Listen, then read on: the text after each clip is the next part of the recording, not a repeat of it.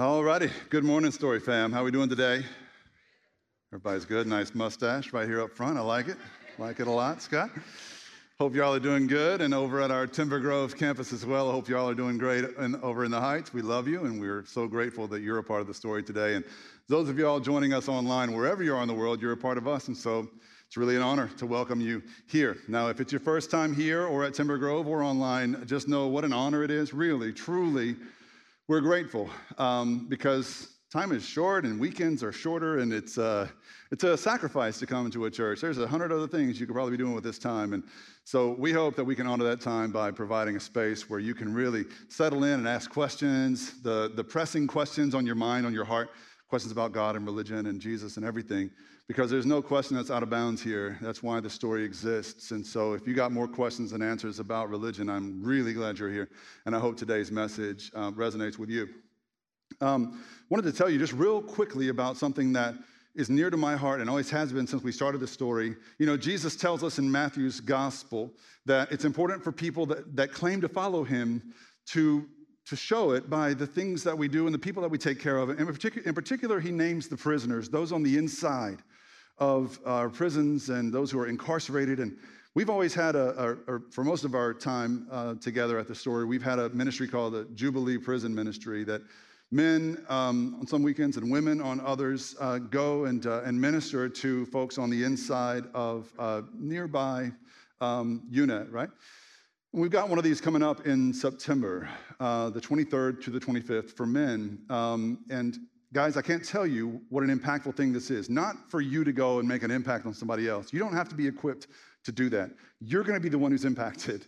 Uh, even if you aren't sure, especially if you're not sure about everything we say up here in church. Like, this is the best way to break free from what I call churchianity, which is just like religious based, sort of uh, behavior based, be a good little boy and girl based kind of religion. That's not what Jesus came to do. He came to revolutionize your life. And this is one of the ways I've seen this happen in the lives of men. So I know it's a sacrifice, it's a whole weekend, but this is your soul we're talking about. Your soul is worth a weekend.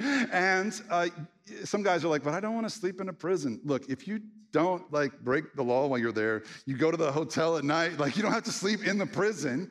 And, and it's kind of posh, really. You feel probably a little guilty about it. And, and you, you eat good when you're there and you sit around tables with guys that come from different walks of life and you ask the deepest questions and, and you search the Bible for the answers. And just a great time. Nathan Bonus, is, who used to be our worship leader here, is leading worship the whole weekend. There's all kinds of reasons why you should do this this time around. So um, the way to do this is to visit the website on the screen right now, which is jubileeprisonministry.org. You want to make sure and click on that uh, web on that page to click the weekend called Stringfellow One. Stringfellow is the unit we're going to in September. Uh, Stringfellow One is the weekend uh, that the stories men are doing. So guys, step up. It's time. You know it. I know it. So hope you can um, uh, jump in this week. This is the last week to sign up for that. All right. Cool. So I'm um, going to get into a message now and, and explain a little bit about what we're going to be talking about after I tell you a story first. I wanted to tell you the story. I was at a men's retreat for most of this week, or for the last part of the week, at, uh, at a ranch outside of town, and had a lot of time to reflect. And I was reflecting back on things that have happened to me. And as we get ready to talk about today's theme, which is conflict, I thought about a conflict that has always sort of stuck with me.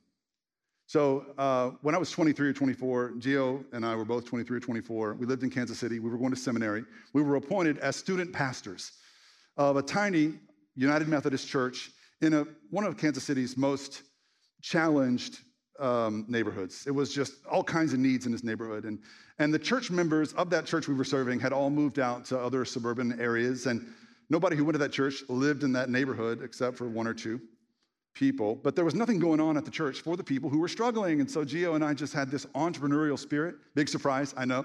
But we, even back then, had this entrepreneurial spirit to start something. And so we started uh, uh, after school ministry, a place for kids to go and be safe and do their homework and get some snacks, you know, instead of going home and uh, whatever uh, they were normally used to.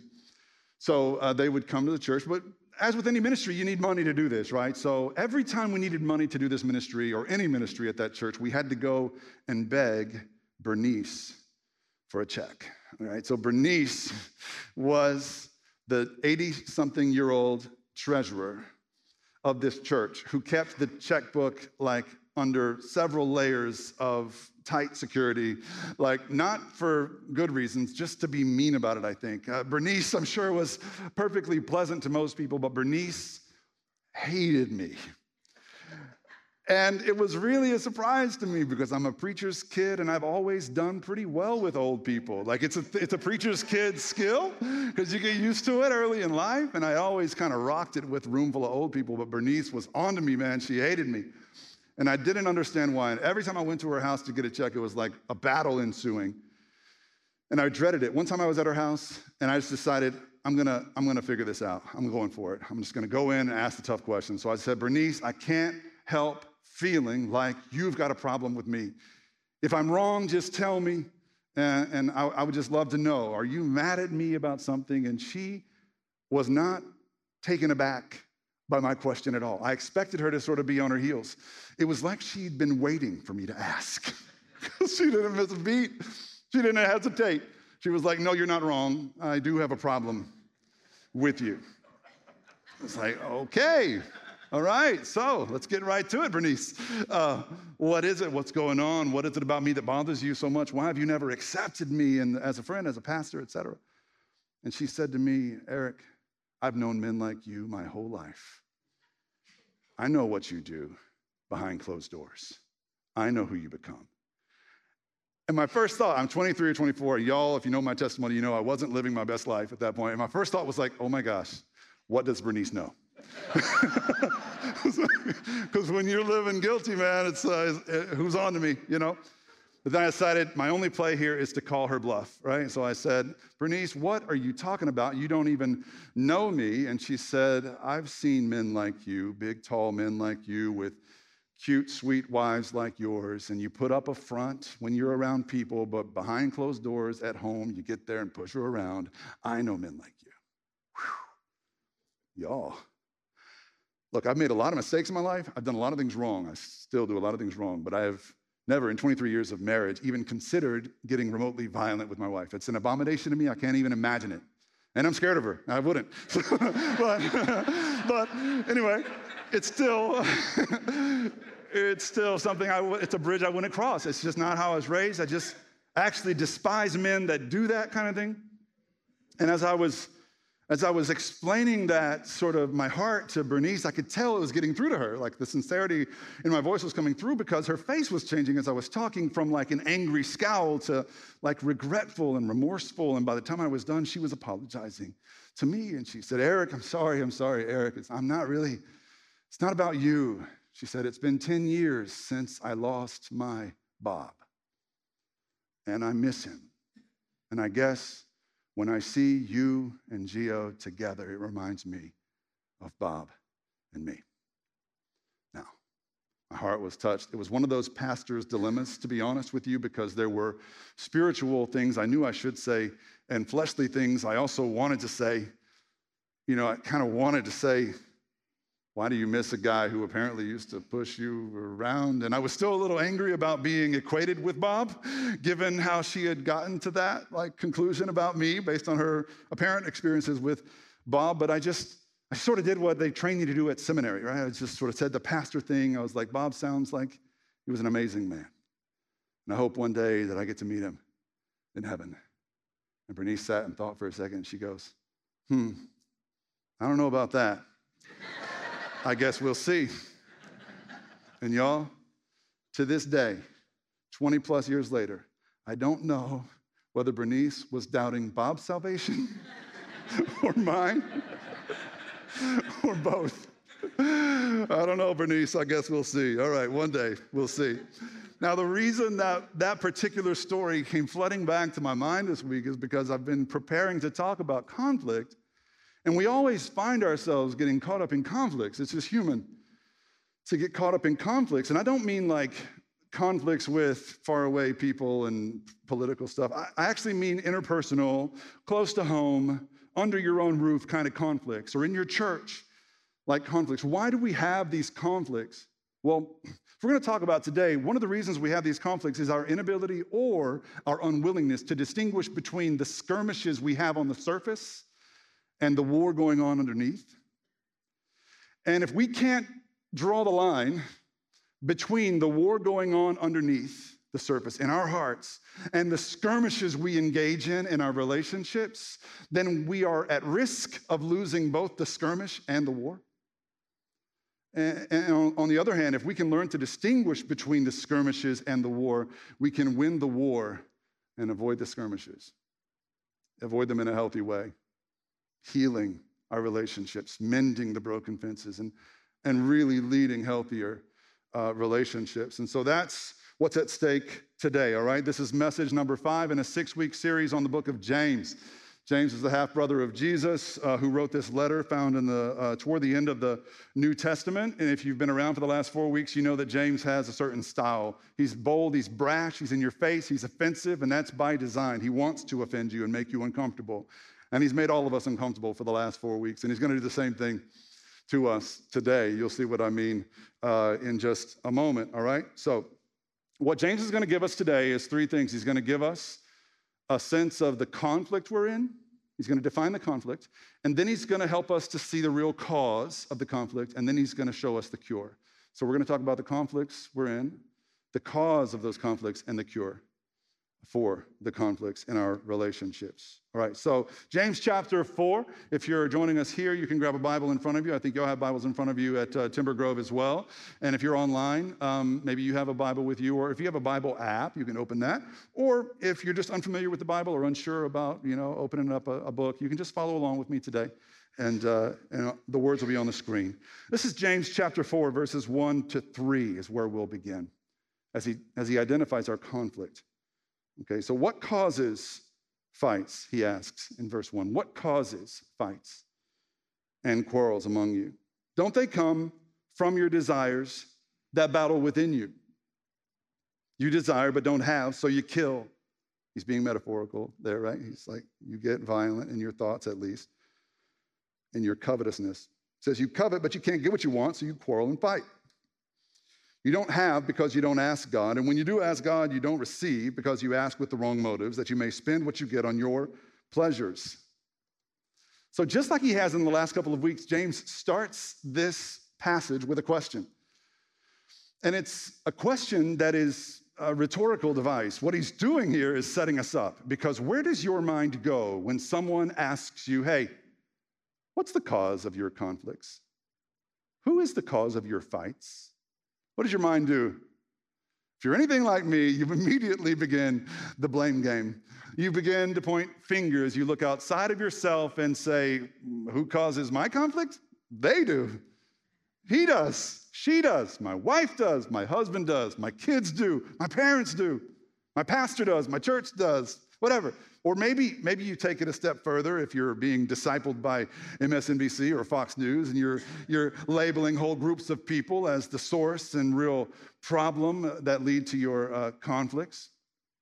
You know, the liberals, the conservatives, the, the feminists, the Christian right, the whatever. It's like, you, you know the thing. And both of them say the other side's toxic, and both of them blame the other side for all their problems. And that's just human nature when we are living in the flesh and unaware that there's a, a deeper war uh, that is being waged within us.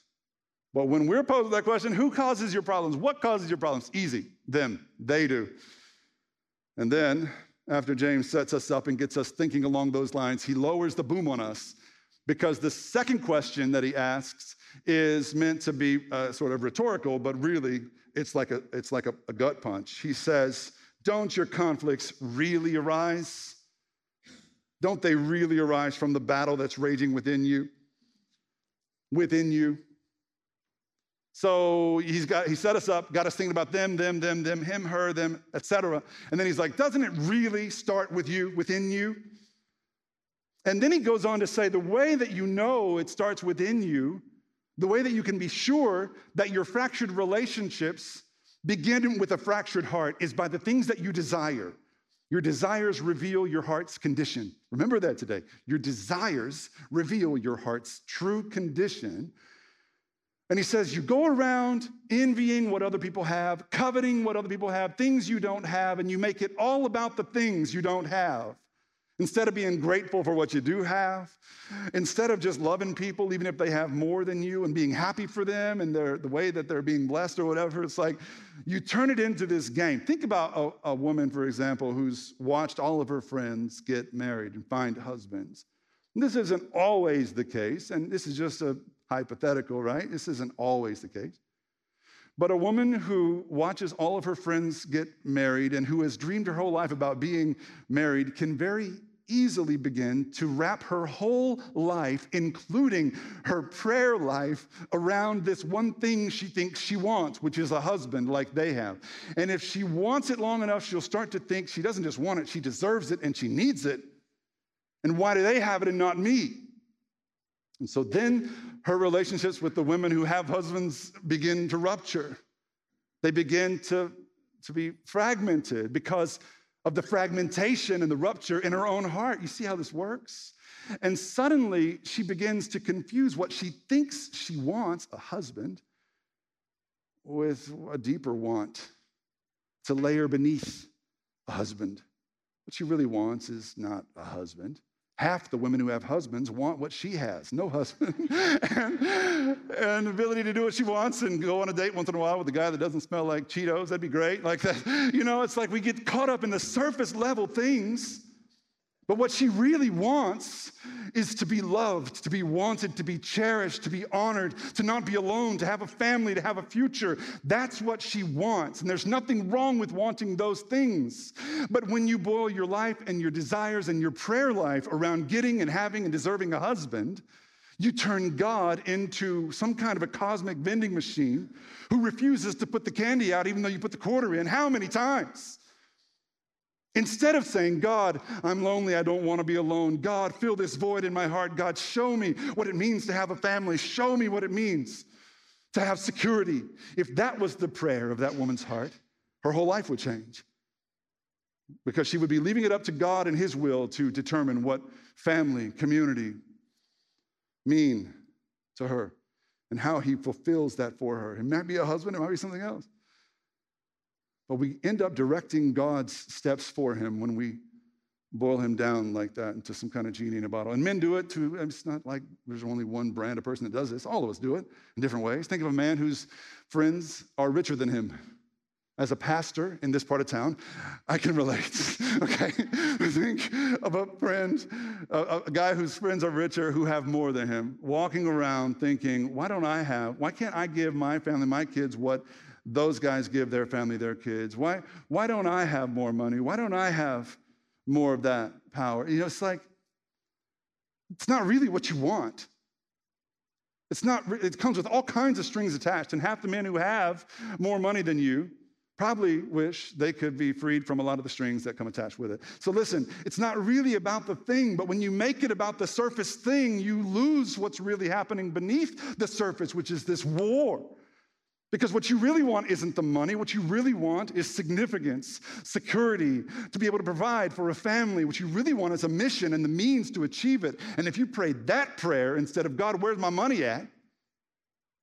If you prayed that prayer and gave yourself to God and that spirit instead of putting money in the plate and expecting God to give back threefold or sevenfold or whatever the TV preacher said this week, then your life would change. So there's what's happening on the surface that can be a distraction, and there's what's happening beneath that's real. Okay, so uh, that's how James gets us to think about our conflict. So that's uh, the first part of James's letter, talking about the conflict. But James wants us to peel a layer back, look beneath that to see the real cause. And James is about to punch us between the eyes. Are you ready? This is the offensive part of the reading today, okay? In the next move uh, that he makes in this passage, starting in verse four, he identifies for us the deeper disease that causes our conflict. He says, You adulterous people, adulterers, cheaters, no good, duplicitous fools. That's what he's saying. Kind of hurts my feelings a little bit, but I'll keep going, okay? You adulterous people, don't you know that friendship with the world means enmity against God? Therefore, anyone who chooses to be a friend of the world becomes an enemy of God. Or do you think Scripture says without reason that he jealously longs for the Spirit he has caused to dwell in us? but he gives us more grace. And that's why scripture says God opposes the proud but shows favor to the humble. Friendship with the world is enmity against God. All right, we got to talk about this because you could easily get the impression that God hates the world. It's not what James is saying. One of the most famous passages in the whole Bible is what? John 3:16. Just Tim Tebow's eye black, right? Like, for God so hated the world? No, that's not it. For God so loved the world, he loves the world. It's not that God has declared war against the whole world. What James is alluding to here is the very real fact that there are people and groups and organizations and causes and movements and ideologies and ideas that are directly opposed to the word and the will and the way of God. And some of them are overt about it, like uh, in, in terms of their hatred of God and their desire to lead people away from God. There are people who have made themselves enemies of God by their own volition. This is just a fact. And so the question James is raising here is what does it say to God when we worship Him on Sundays and then Monday through Saturday we cozy up to these ideas and groups and people and whatever that have themselves uh, declared war on the word, way, and will of God. Okay? He uh, alludes to this as uh, on par with adultery. At first, it might seem extreme, but think about it on a more personal level. I try not to make a lot of enemies. Most of my enemies at this point in my life are little league umpires, and that's on me, all right? But when you're in ministry, you tell people the truth. Sometimes you make other enemies too, and and uh, there's one guy in particular that comes to mind who, in a counseling session a few years ago, I told him, like, in no uncertain terms, you're going to hell. Which he didn't like. I'm just, it comes as a real surprise. He didn't like that. You're going to hell because of the way you are putting your wife and children through hell. Like, I just, there was no other way to love him in that moment. But he didn't like it then. He still doesn't like it now. Years later, he'll still drop an email. I haven't seen him in person. He'll still drop an email once in a while and say, I'll never forget what you said to me. And he doesn't mean it in a good way, by the way. uh, and he says some other choice words. And so my wife knows very well about that situation and how intense it's been. And yet, if tomorrow morning she kissed me on the cheek on her way out the door and said, I love you, and then she left for work or whatever, and then I, I left for work, on my way to work, I drive by a coffee shop and see her inside the coffee shop with that guy, like or with any guy really, but with, with that guy especially, like we're gonna have to have a conversation about that because he has declared war on me. He has voiced his hatred of me, and it's clear in the way that he behaves himself. And so, why is my wife, who says she loves me, having coffee with him? Right? Without talking to me about it or whatever. That's the sort of gut wrenching analogy that James is, is drawing up for us here. He's like, think about what God is supposed to do with us when he hears our praises and songs and worship and prayers on Sunday morning, and then we spend the rest of the week eating like the world does, drinking like the world does, dancing like the world dances, singing like the world sings, cursing like the world curses, having sex like the world has sex, relating and fighting and uh, uh, cursing one another like the world does. What is God supposed to do? When we come back to church the next Sunday acting like nothing happened. He says, You adulterous people. I know if I was. Uh, if I was in God's place, I know how I'd feel, and it's how most of y'all would feel. You'd want some kind of payback. You'd want the people who hurt you to feel pain too. But, but James surprises us just when you think James is over the top fire and brimstone, he drops it on you. He says, But there is more grace. Did y'all catch it? But there is more grace. Even if you've been a serial adulterer for years and years, no matter how long you've sinned or how much, no matter how great your debt, there's more grace than you have debt. There's more grace than you have sin. Never forget that a man who used to own and, and transport slaves on slave ships wrote Amazing Grace. Never forget. That song we just sang earlier came from a heart of a man who was deeply ashamed of what he had done, but totally liberated by the grace of God. And if you're deep in shame, just know that there's hope because there's always more grace. So the conflict is in our hearts. The cause is our friendship with the world, with the things, ideas, people, causes, etc., that oppose the way of God. And now James is going to tell us what the only cure is. This is uh, the last part of this passage. James 4, verse 7 and 8. Submit yourselves then to God. Resist the devil, and he will flee from you. Come near to God, and he will come near to you. Three things he says to do submit, resist, come near. That's the formula to cure your heart's disease. Now, to submit literally means to put under. To submit yourself to God means to put yourself under God's authority, to not just believe in God, but to believe Him. To not just know the Bible, but to live it and obey it. It is to live as a subject under God's kingdom and to seek to obey Him more. Now, all of this is very hard for some of us. I know a lot of people who resist the notion of submission entirely. They won't submit to their spouse. They won't to submit to their friends, their pastor, their parents, uh, their kids. Like uh, try to call them out. They won't submit to that. Like it, there's just a rebellious spirit in some of us, and especially when somebody says submit to God, there is a spirit in us that says, No thanks, I'm not really religious. I've seen the religious game. I've even played the religious game. I've been played by the religious game, and I'm done being manipulated. I'm my own man now, we'll say. I'm independent. I'm a free thinker. I'm strong. All right. I mean, just let me know, like, honestly, how that works uh, for you. Because uh, submitting yourself to God is much as you might think it's about religion, it has nothing to do with anything religious. Submitting yourself to God is not about God wanting to control you or belittle you or restrict you or keep you down or diminish you or take away your manhood or take away your freedom. Like, there is nothing about submitting to God that oppresses you. In fact, God is the only master you can or will ever serve who genuinely wants to lift you up and liberate you and even resurrect your dead soul. He's the only master. Maybe you'll think, if you're really obstinate, you'll think, I don't need a master at all. I'll just opt out of having a master and be a free person. All right. I'll let you talk to God about it, or even you can just talk, if you don't like God, talk to Bob Dylan about it.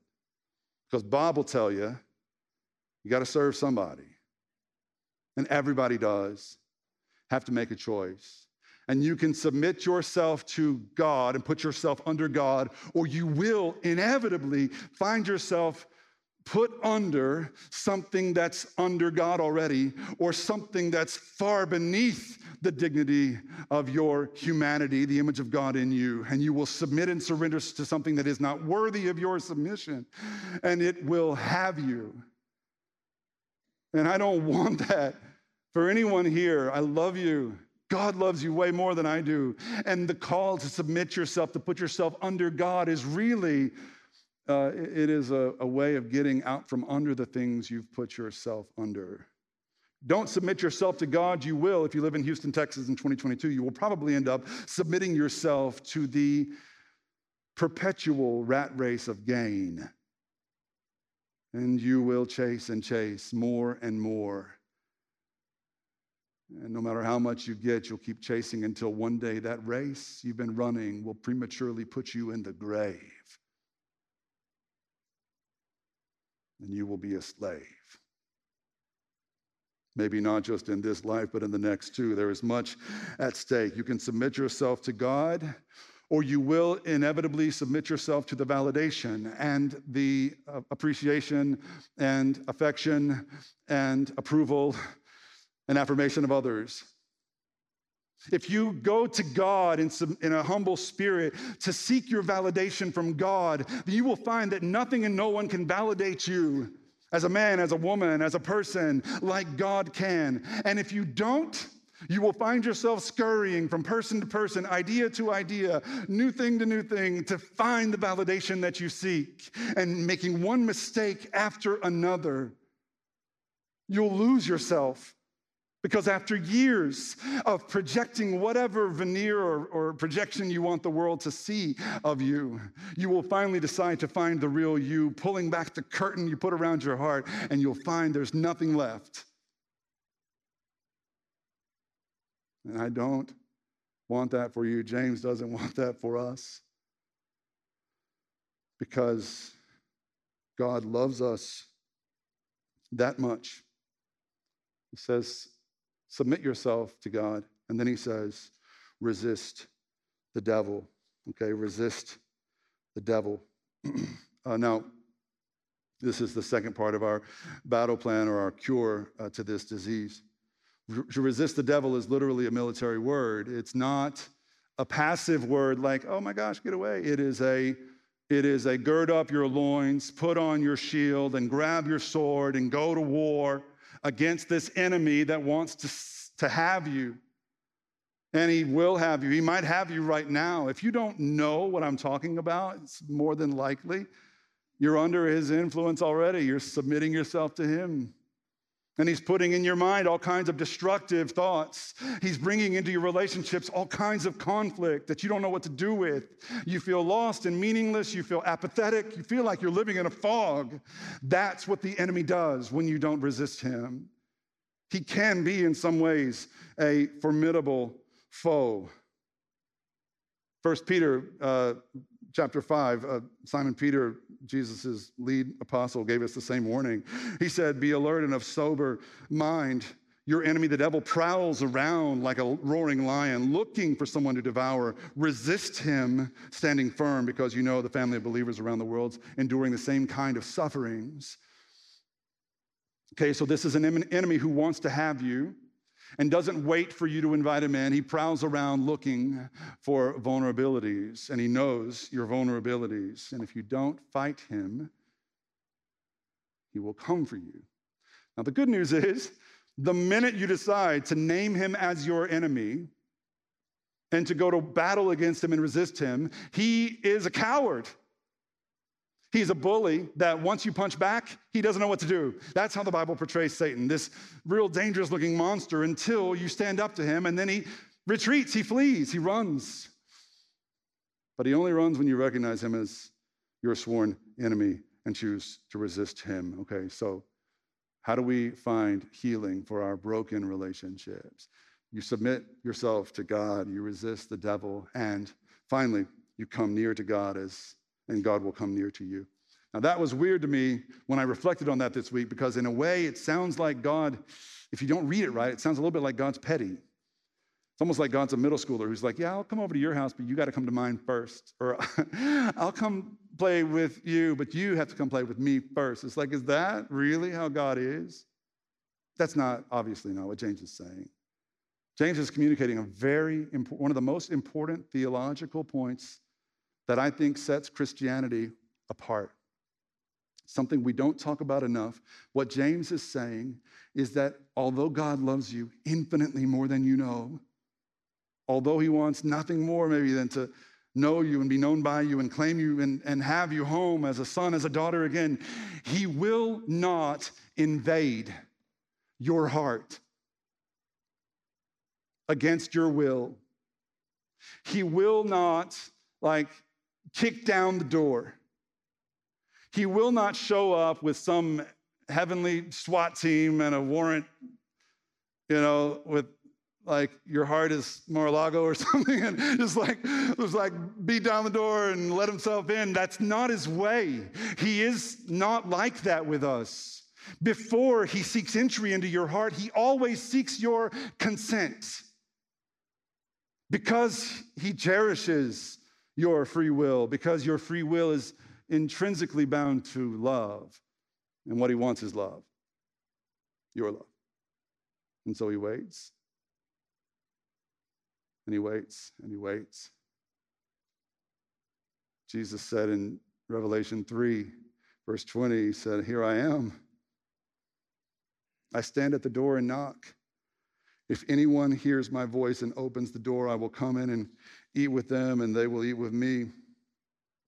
Here I am. He's at your heart's door knocking, but he will not kick that door in. Sometimes I have a friend, I'll have a friend that's struggling, and I'm just like, Jesus, just like do a Chuck Norris move or something. Like just, just kick the door in, Jesus. Toss in a concussion grenade and just swat him. You know, it's like, come on, Jesus. If anybody can do it, you can do it. And then he'll believe and he'll be, that's not Jesus' way. That's how we deal with conflict. But Jesus patiently waits and waits. He'll wait for years.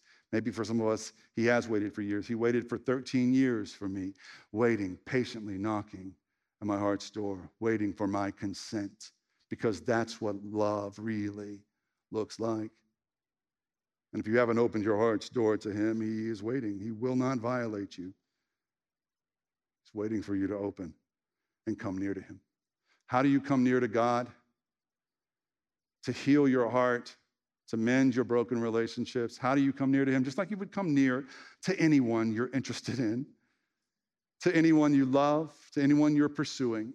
You set aside time for him. You talk to him like intimately. You talk to him. You listen to him. You let him know how and why you value and appreciate him. You, you, you reach out to him in times of need and when you don't need anything at all, just to check in. Uh, you, you, you let him know you love him. Come near to God and he will come near to you. How many of you are in a relationship right now that is broken by conflict? If I asked for a show of hands, if we were being honest, every hand would go up. Ironically enough, when preachers ask for shows of hands at church, we're not always honest at church, the one place you would think we would be honest. But all of us struggle in our relationships. And these fragmented, broken, conflicted relationships have the power to sink us, to destroy us, and possess us. You know it because some days it's all you think about. There is hope. There's a way to heal. The first thing is knowing that it's not about the skirmish on the surface. It's really about a deeper brokenness in your own heart that you're bringing to that skirmish. That's what you want to address. And the way that you do it is submitting yourself to God. Put yourself under His authority. Find your validation in Him alone. Resist the devil and all of his tactics. Call him out as your sworn enemy and fight back with your sword instead of just defending with your shield. The sword is the word of God, by the way. And then come near to God. Come near to him. Trust him. Open your heart's door to him, and he will come near to you, surround you, protect you, and heal your broken heart. Which I'll pray with me. Lord, we pray for healing right now. I pray for for folks like me in this room and online and at Timber Grove who are obstinate and stubborn, just like I was and still am sometimes, and just looking to be our own master. Lord, help us to see that when we try to be our own master, it's, we become the least benevolent, least worthy, most awful masters over ourselves. Lord, we beat ourselves up with shame and regret and all the time. We succumb to all kinds of desires and hedonism, Lord, that just drive us further into the darkness. Lord, I pray for liberation for the one in this room or online or at Timber Grove, the one sitting here who has said no to you for years or ignored the knock at the door. I pray there will be breakthrough right now, that a, a heart would open up to you right now because it's time for healing to come. It's time for relationships to be mended. It's time for hearts to be made whole again. Lord, that's our prayer. Come, would you come into our hearts? Would you give us the courage to open up? In Jesus' name, amen.